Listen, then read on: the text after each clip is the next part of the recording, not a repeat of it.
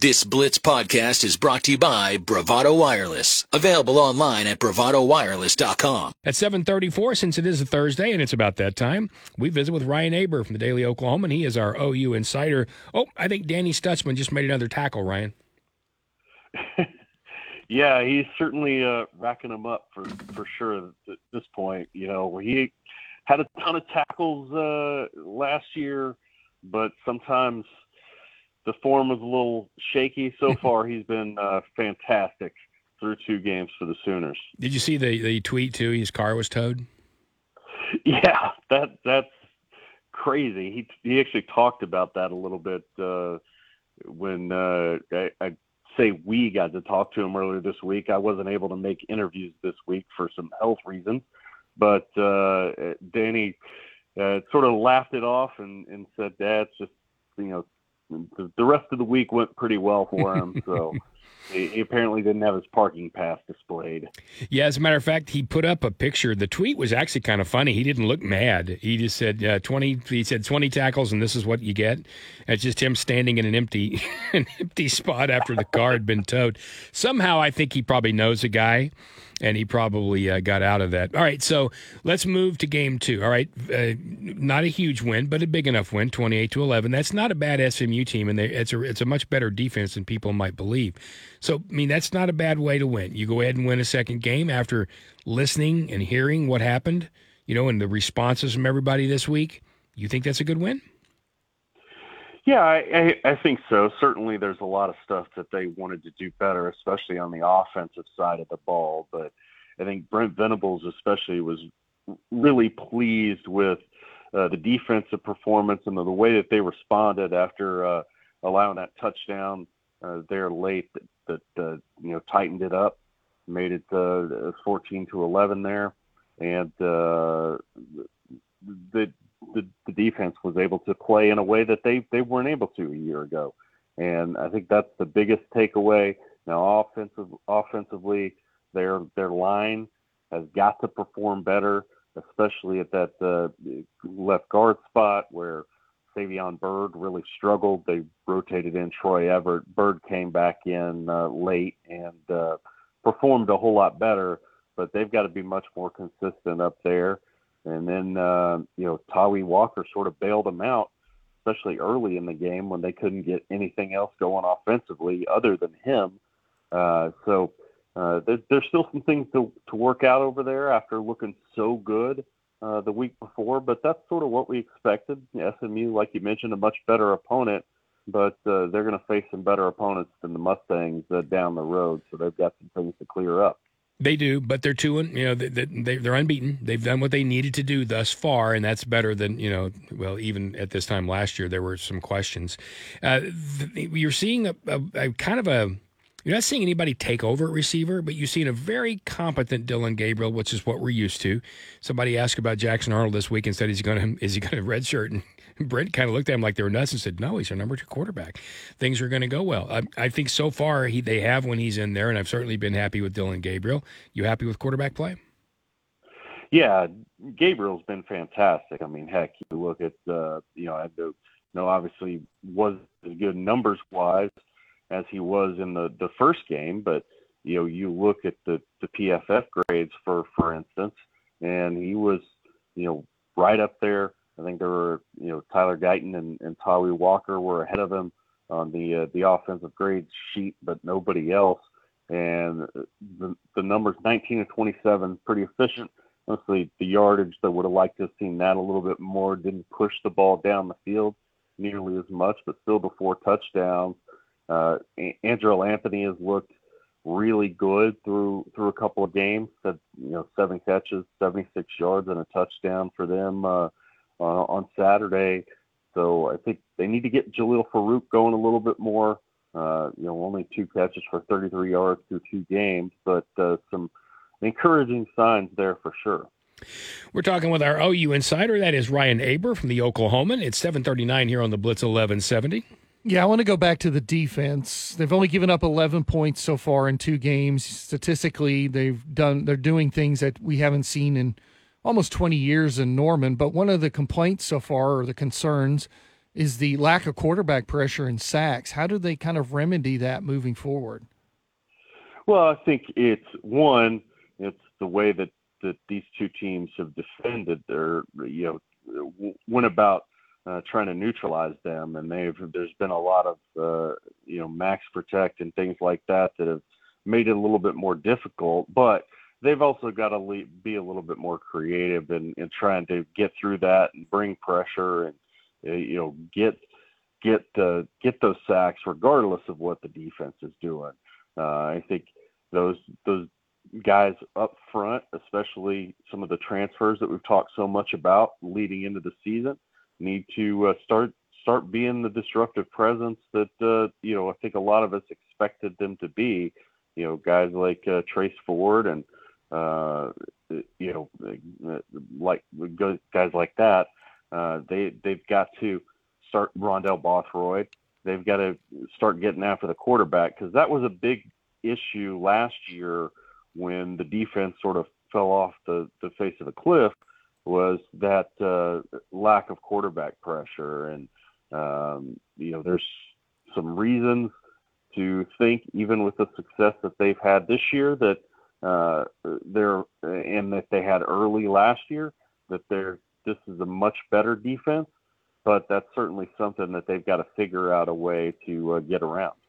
Yeah, and, and, obviously, right now coming down to Tulsa, you're not going to face what you will face when you're at Texas or somewhere like that. But this is a team now three quarterbacks in who did move the football, especially ran it well against a Washington team that's number eight in the country. And I can tell you, they're, they're damn deserving of that ranking after seeing them in person this weekend. When you see and look at Tulsa, certainly we understand what's, you know, on paper what's supposed to happen, but where do you see matchup issues? Yeah, I think uh, you know, looking forward to seeing how OU handles that uh, that that running uh, running game you t- you talked about. Their uh, you know run defense has been really good uh, so far, but uh, you know Tulsa has been pretty good there with uh, what averaging 214 yards on the ground.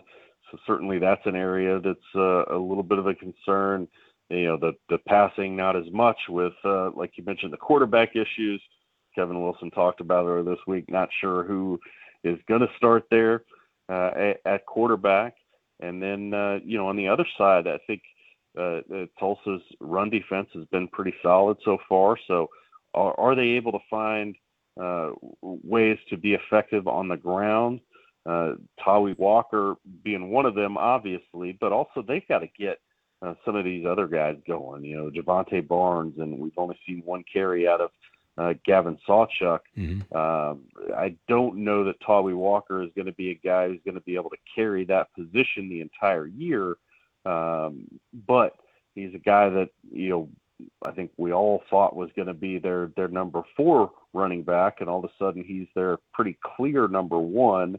Uh, you know, if that continues, great, but uh, I think they've they've they're going to need Jovantae Barnes especially at some point this year, and it's probably going to be not too far down the road before they're going to need to count on him. Last couple more minutes here with uh, Ryan Aber from the Oklahoman, our OU insider. If you'd like to ask a question, you can do so by text at 918-262-5072. You know, at both news conferences, both Brent's and Kevin Wilson's, everybody asked about knowing the other guy. And they did, both of them talked about some of the practice battles. Co- Coach Wilson here told us about, you know, Brent's guys always being the last guys out of the locker room to stretch because he was going over so many things and how they had some, you know, pretty prestigious battles when it came to practice time. So is this too much being made of the fact they just know each other and coach together at one time? Because in the end result, you know, I don't care how much you know a guy if you've got more talent on one side than the other side, you're likely to win that game. Are we overdoing that? Oh, I, I think a little bit, but I think part of that is the fact that you know, on paper, this game shouldn't be much of a contest. I mean, OU should beat Tulsa pretty soundly just based on talent and uh, based on recent success, uh, plus that. So um, I, I think it's, you know, trying to find storylines where sometimes maybe it's hard to find on on field storylines this week. Uh, even though there's there's plenty of those for sure, mm-hmm. but uh, it, you know it's still interesting that Kevin Wilson going against not only Brent Venables and a guy that he's very familiar with, but also OU and a program he's very familiar with. So um, I don't think that it's going to mean a lot in the end because both Brent Venables and Kevin Wilson are much different coaches than they were a decade ago. Mm-hmm. But uh, it, it's still sort of one of the fun things to talk about uh, leading into this week. Brent Venables reiterated the other day that Jackson Arnold isn't going to redshirt this year. We saw him have four carries in the win over SMU. Is that about what we're going to see him, you know, in the upcoming weeks? About that many carries, or is he going to have, uh, you know, a few more carries? Is he going to be a, I don't want to say bigger because obviously Dillon Gabriel's a starter and going to get a majority of the snaps. But how much of a role in the offense are we going to see him in the next coming weeks? Yeah, it, it seems like they're going to keep using him in that sort of uh, short yardage uh, type of situation where they sort of have to have a running quarterback. And Dillon Gabriel's shown he has the ability to run.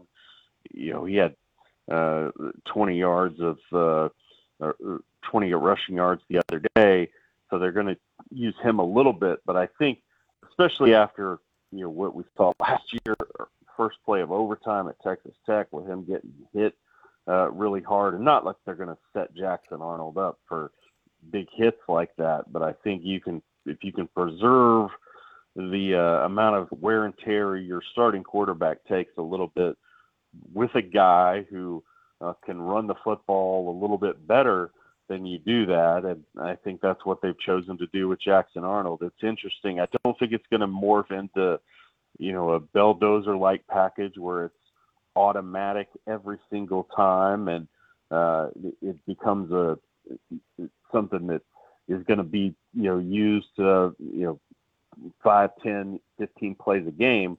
I think it's going to be a little bit more sporadic than that, but still, I think it's going to be a regular part of their offense. The interesting thing to me is going to be when they start throwing out of it, because you know that at some point they're going to have to uh, show that that ability to throw out of it, which they obviously can because Jackson Arnold has a fantastic arm. I think it's just sort of maybe this week last week, uh, maybe setting some things up, uh, maybe even some some trick uh, trick plays or things like that, setting some things up for when they're really going to need uh, you know big time plays out of that package. I guess lastly, we're not that far into it, just a couple of games. We're going to you know be a third game in here. What are you taking thus far? And and are you more encouraged, less encouraged? You about where this team you thought it was going to be? You looking at some big upside? Yeah, I think to me uh, more encouraged, and and I actually wrote about this uh, in today's Oklahoman. This is the reason because of how much better their tackling is than it was a year ago, and you know even though last year they outscored their first two opponents by a ton, and uh, you know, the defense was getting pressure like crazy, and and you you, you thought, hey, this is a much more physical uh, branded defense than we've seen, and then they fell off a cliff. But even in those two games early last season, they missed a ton of tackles. There were 33 missed tackles uh, o- over that period, and uh, so far through uh, two games, the number is, I believe, 11. So it's a big, big difference in the amount of uh, missed tackles that we've seen. And uh, Brent Venables and Ted Roof and some of the players talked about this this week. That certainly shown in, in Danny Stutsman's play, like you mentioned, with all the tackles that he's been able to rack up, but also just up and down the board, they've had a lot of guys uh, contributing there with tackles, but also uh, you know, finishing the opportunities that they have. And I, I think that's something that you would anticipate, uh, you know, continuing through through the season, even as the opponents uh, get uh, get tougher down the road. So, what are you working on for the Oklahoma today? Yeah, today, uh, you know, pretty much at this point, the uh, the hay's in the barn. So, uh, I'm actually, well, I, I say that um, we're we're working on a package for uh, Joe Mussatto is actually writing the the main bar, our new columnist. Uh, is writing about Barry Switzer's uh, the 50th anniversary mm-hmm. of Barry Switzer's yeah. first head coach uh, first game as a head coach. Sorry, a little bit tripped up this morning. Uh, but uh, I'm taking a look at the 50 greatest players from the Barry Switzer head coaching era. So uh, keep an eye out for that. And uh, yeah, it's uh, it's crazy to think it's been that long yeah. since uh, Barry Switzer, uh, you know, started out his head coaching career, but uh, it, it has. Uh, and actually, tomorrow is the anniversary of that first game down in Baylor uh, 50 years ago. And something tells me that at least one young man named Selmon is in that top group. Uh, yeah, there's for some reason that last name just keeps popping up as I, uh, you know, put this list together. Yep. There, uh, there, there wound up being a, a, lot of them. I'll, I won't, uh, you know, give it away any uh, spoilers there, but uh, there are a couple maybe yeah. three Selmons on the list, but uh, you know you have to look at the Oklahoman to uh, be sure. There you go. I think you should put a fourth, and that'd be Mrs. Selmon, because as we always said, God bless Mrs. Selmon. Hey, tremendous, oh, yeah. tremendous. Winter uh, was immensely grateful for her for sure. no doubt. Uh, tremendous visit as always, Ryan. Thanks very much. I hope you get better from whatever the health issue was, and we'll talk to you next week. Yeah, sounds great. Appreciate it. Y'all have a good one. Thank you for listening to this exclusive Blitz 1170 podcast from Bravado Wireless.